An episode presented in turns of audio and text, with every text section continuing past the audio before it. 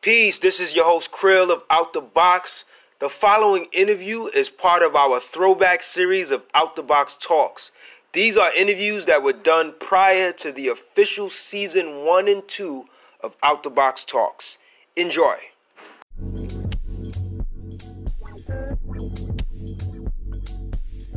Welcome to a very special edition of Out the Box Radio. I'm your host, Krill. We've been on a bit of a hiatus lately, so I'm really excited to be relaunching with our special guest that we have today, actually in person. Um, his new album is in stores now entitled You're Dead, and his catalog of music is amazing in its own right. So uh, I'm gonna let this brother go ahead and uh, do the honors. You know, introduce yourself and uh, tell the people exactly when you realize that music was something you wanted to do as a career.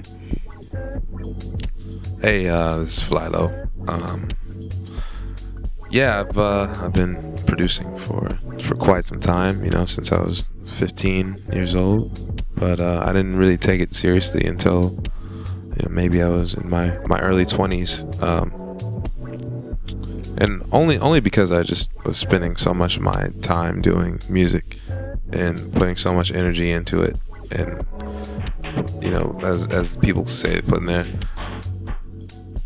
blood, sweat, and tears, you know. Um, so you know, after a while, it just it, it just became kind of uh, the necessary way to go in my life. I just I had to I committed to to it, you know, for for several reasons. You know, I, I was I was uh, working at a record label. I was working at Stones Throw at the time, um, and uh, you know, I was just seeing a lot of possibility. You know, I saw a lot of room for me. I saw a lot of things that could be done if someone took the initiative and who, you know, someone grabbed it all, you know, really tried to go for it, really just going for it, you know, and believing it and following through and showing up. Uh, and yeah, I just, I made, I made the decision around a Christmas break for work. You know, was, people were taking like a week off work at the label, and I didn't go back. You know, at that time, I just decided that uh, I was gonna pursue it. I was just gonna go for it, and I wasn't gonna go back. You know, I wasn't gonna. It was either that or, you know, that's it. That was the last job I'll ever work. You know. Um, I watched an interview um, with you years ago where um, you were speaking about your great aunt Alice Coltrane, and um, at the time you were actually into filmmaking, and but at that moment she knew that you were a musician at heart. What do you think enabled her to see that in you? Well, you know, my aunt Alice was a really special, special human, you know, and the things that I always remember are very remarkable about her because they're not anything that, I mean, the things that I hold on to are very, uh, very deep. You know, she she knew a lot of things about me before I did you know, and uh, I think that she she's just very in tune with with with her spirit. You know, my mom was the same way. You know, my mom, you know, she. I remember one day I was I was working on something with my movie, short film thing that I was working on. She was like, you know. I know you're into the films a lot and stuff, but I, just, I know you're to go back to making music. I know it. I know it. And uh, you know, it's the same. It's the same thing. You know, I, I think that um, there was one one time though. One time I always I'll always remember this, and I'll never I'll never um, forget. There was a, a time where I I went to my aunt Alice's house, and she had the most beautiful grand piano in her in her kind of studio area with all her instruments, and uh, she you know, it was just like right in the middle of the room. And you know, I asked her, I was like, Auntie, can I can I play your piano? And she looked at me and she was like, Are you gonna play it? Like, Uh, I didn't touch it. you know, I just left it. I just let it be. I'm like, all right, you know. But that was the kind of person she was. You know, it was like there wasn't no games when it came to that. I guess. Um, your music is an acquired taste. Um, obviously, you know, not everybody's gonna get it, right? But um, I'm very big on, you know, broadening the ear of music, especially when it comes to our young people. Um, what do you think it would take for someone to connect to your music in the way they would say a Drake or a Kanye, like people from the urban ghetto, like to be able to connect in the same way that they would be fascinated by like a Drake or a Kanye? Um, I don't know how I really relate to them or anyone. You know, I I, I can't say. You know, I, to to be totally honest, I'm surprised that people, have, you know, all of it has come this far. You know, it's it's not it's not easy to digest, but you know, there was. I always end up I always end up reminding myself of the conscious decisions that I've made, you know, where I was like, you know what? I'm just going to have to be that guy who does this thing, you know. I'm not going to be the guy who does all the crowd pleasing stuff, you know, uh, puts out, you know, these kind of, you know, club albums and stuff just with the intention of making people dance or whatever. Or I really wanted my when people experience my music, I want them to feel something. You know, I want to, I want them to be able to get inspired. Maybe you know, maybe they make something. Maybe they'll, maybe they'll do something really. Uh, you know, it'll it'll spark something else. You know, they'll they'll they'll hear my thing and maybe they're writing their film to this in the background. You know, that, things like that make me happy. Hearing things like that make me happy. Those are the biggest compliments I get that my work has inspired other work.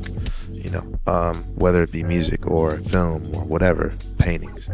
Um, so you know, I'd rather be that guy. And I don't know what it takes to get to the place, you know, that you speak of, but you know, I, I feel like I I am hoping to represent the sound of the seeking individual. You know, I, I hope that I I make things that for people who have questions, for people who are seeking to find deeper meanings within themselves, they try to understand uh, the world uh, a little bit better through art, and uh, I feel like that's what I'm trying to do when I'm when I work. You know, I'm really trying to make sense of where we're at in this planet, you know, and, and in, in, this time, you know. So I hope that maybe that comes across, and you know, maybe that's who it's for.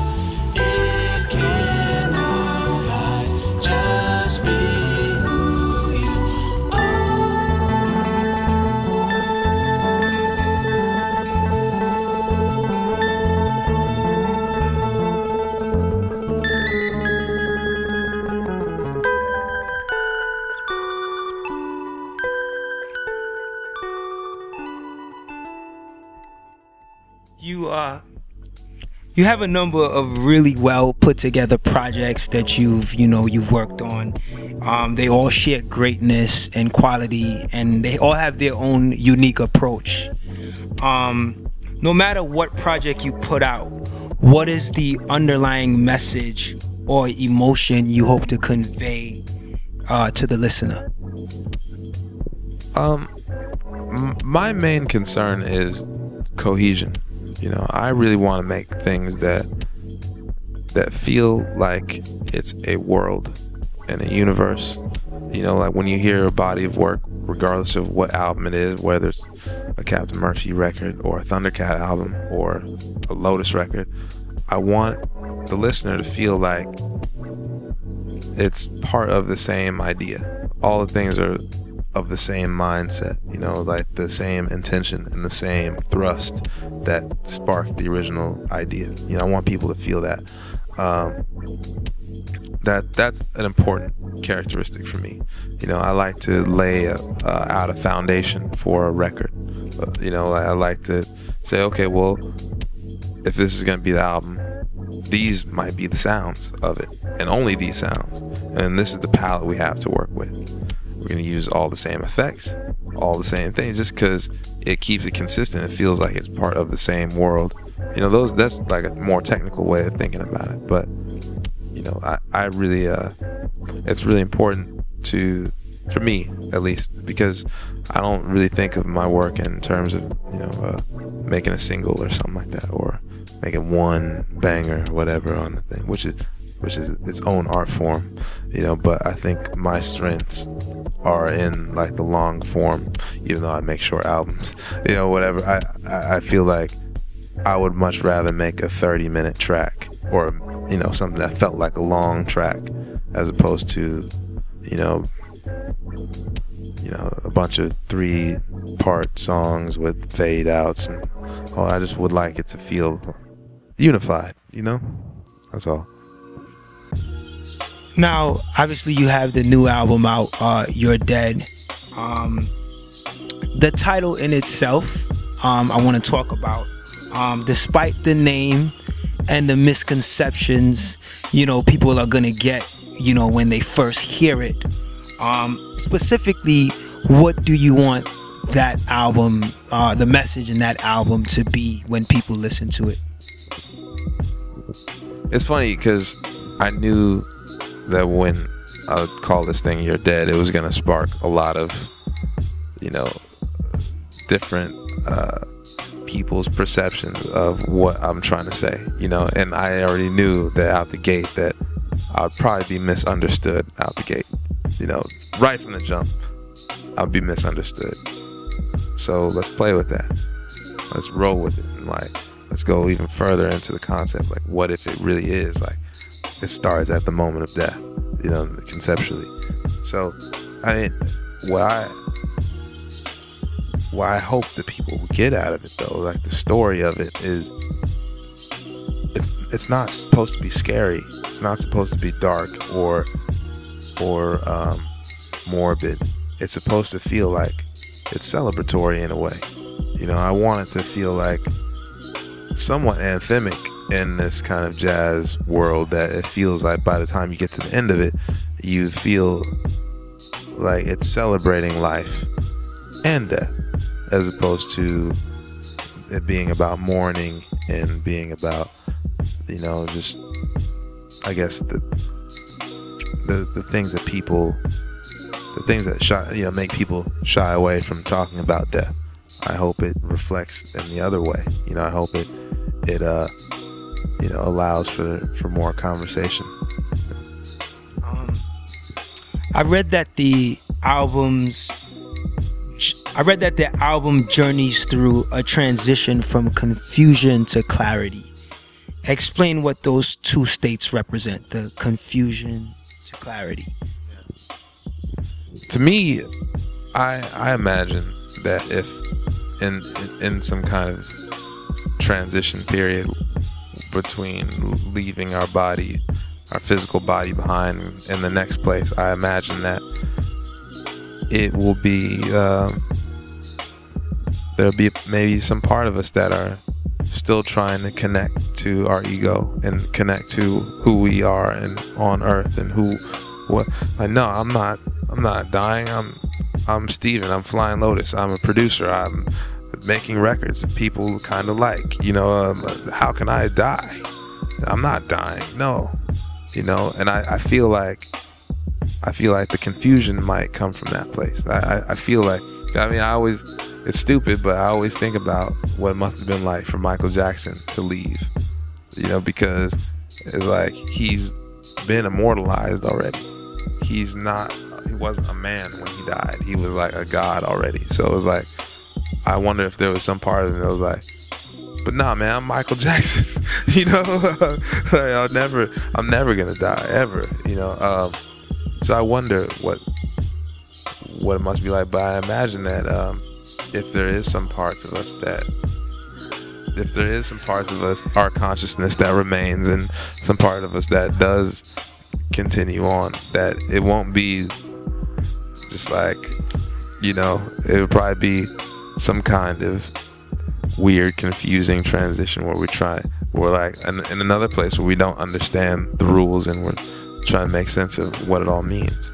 I don't know. This is me personally but at what point in the album does it go from that i guess as we are saying confusion to clarity but this voyage into the realm of the spirit after death? Like what at what point like like what track or where does that that um evolution start to begin that starts uh that starts around never catch me right around when you hear a voice the words come into play i feel like that's that's when I built this thing. I wanted it to to feel like you know you've just been shot in the head. You know, like I just wanted a shot out of a cannon. You know, and then you land in this place eventually, and then it's like it's so hard to explain because I see it in my mind. You know, but I I, I did try to.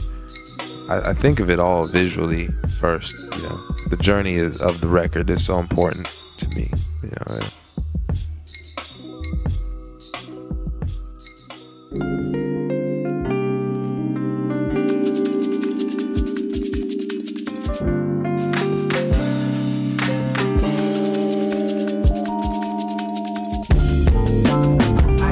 and it's quite amazing. Life and death is no mystery and I wanna taste it. Step aside of my mind and you'll find curiosity, anemicity, I philosophy, I can prophesy meditation. Reminisce on my wonder, yes, and I wonder yeah. Sentiments of my words ain't been so you'll find curiosity, my high that I can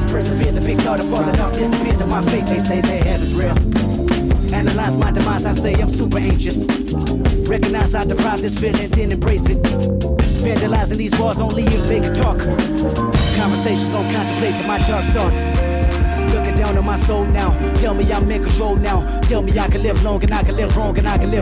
sing song and I can unite with you that I love, you that I like. Look at my life, you tell me I fight. It's that final destination. It's that fancy information. It's that fancy inspiration. It's that crack the installation. It's that quantum jumping, that fist pumping, that bomb detonation. Please don't bomb my nation. And bomb me fluid waiting. I got my control when I'm here. You gon' hate me when I'm gone. Ain't no blood pumping, no fear. I got hope inside of my bone. This that life beyond your own life. This ain't physical for mankind. This that out of body experience. No coincidence, you been died. Bitch, you're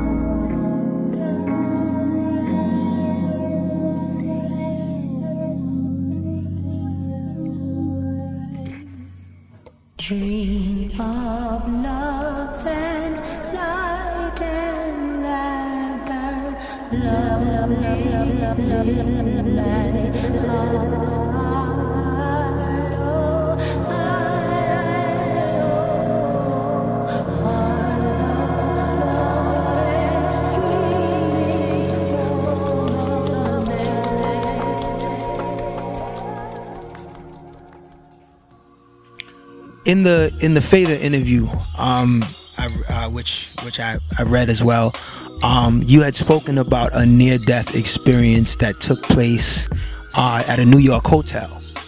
Um, could you explain um, what what that night was like and what um, how your outlook on life has um, grown since then? I really don't want to get into all the details about all that, but I'll tell you, you know, um,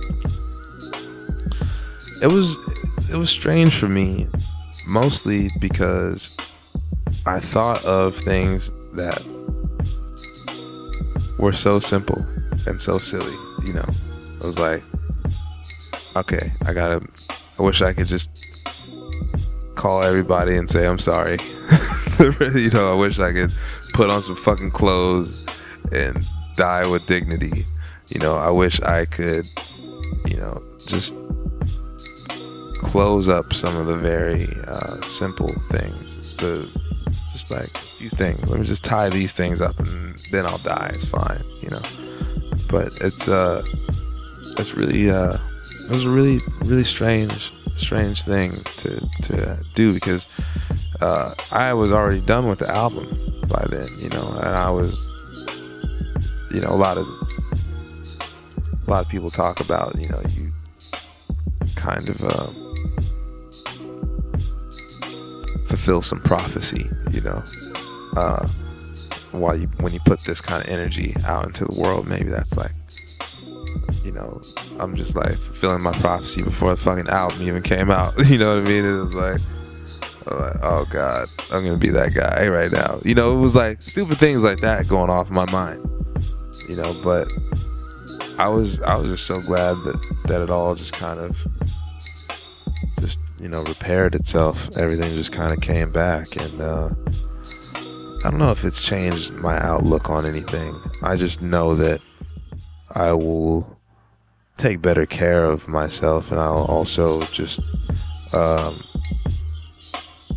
just try to, uh, I guess, uh, make sure that there's no loose ends with my relationships with people. I want all the people that I love to know how I feel about them, regardless of if it's good or bad. I'd rather like not leave things to mystery anymore with people that I'm close to because you know I think when all the who all the people who passed in my life it it hurts most when you, you know you can't say goodbye you know you have those loose ends to tie up so I always what whatever it is I'd rather like just leave things on some kind of note you know, you know let people know that you you care about them you know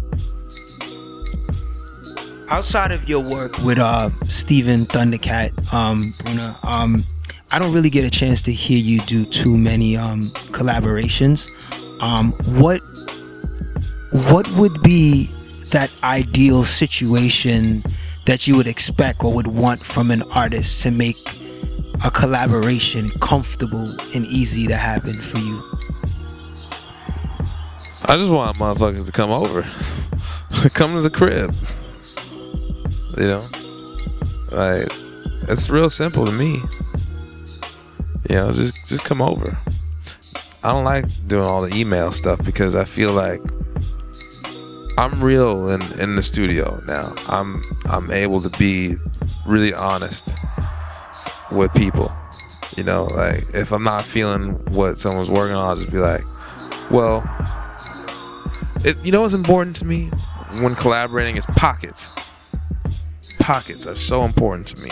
It's like the cadence in a pocket. When you work with a rapper and they write some shit, I, I imagine the beat is like this, and he imagines the beat is like, and like the cadence of it it's so important. I the words are secondary. It's like I want to be able to stay in the same. We're on the same groove with the shit, and then you know work it out with them. You know, and and. But I guess my ideal my ideal collaboration is just shared space and good timing. I guess having time to to work and having time to to really try to understand the other person and their their uh, intention and try to find the best material for them, you know, or, or make something as well.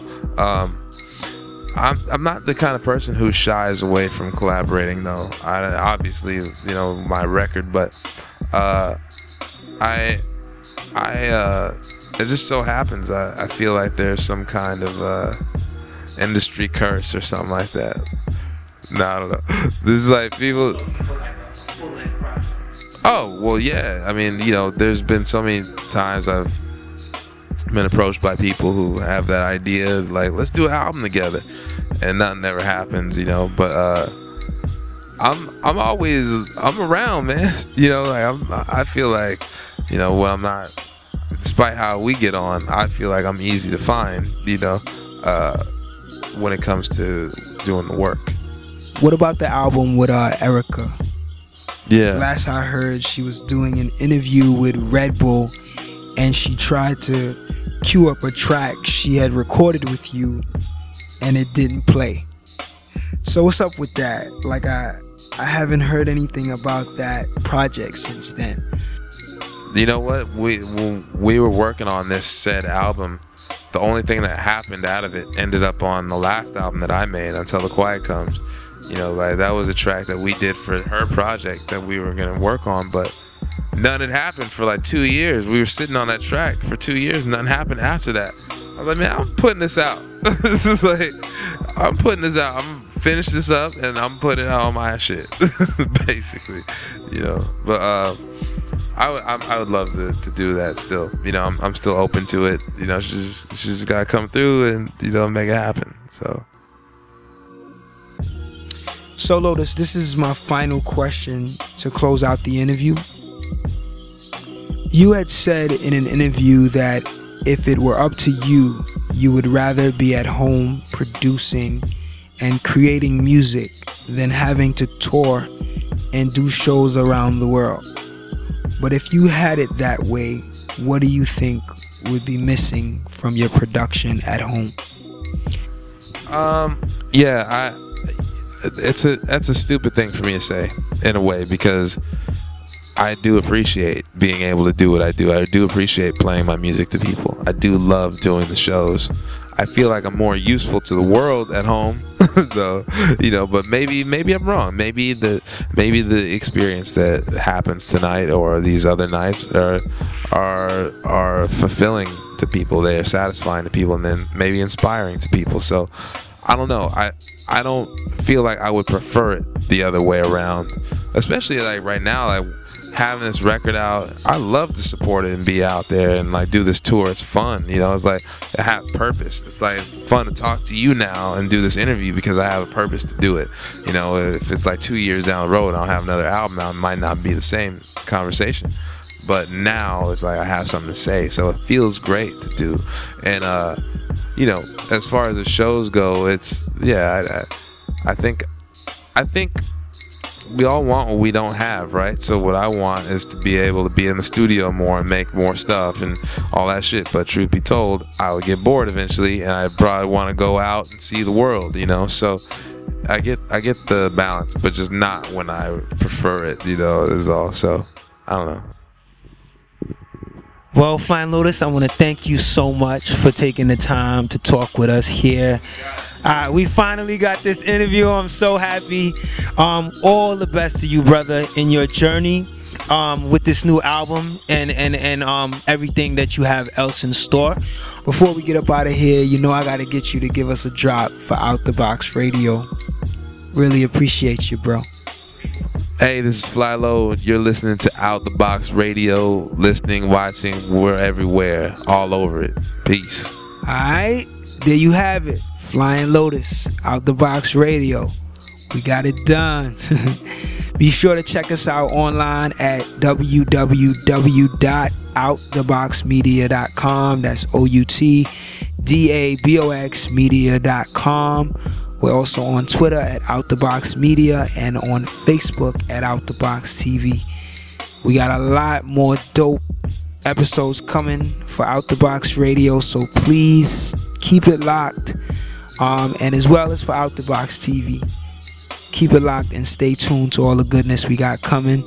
We're gonna go out with the last track of the evening.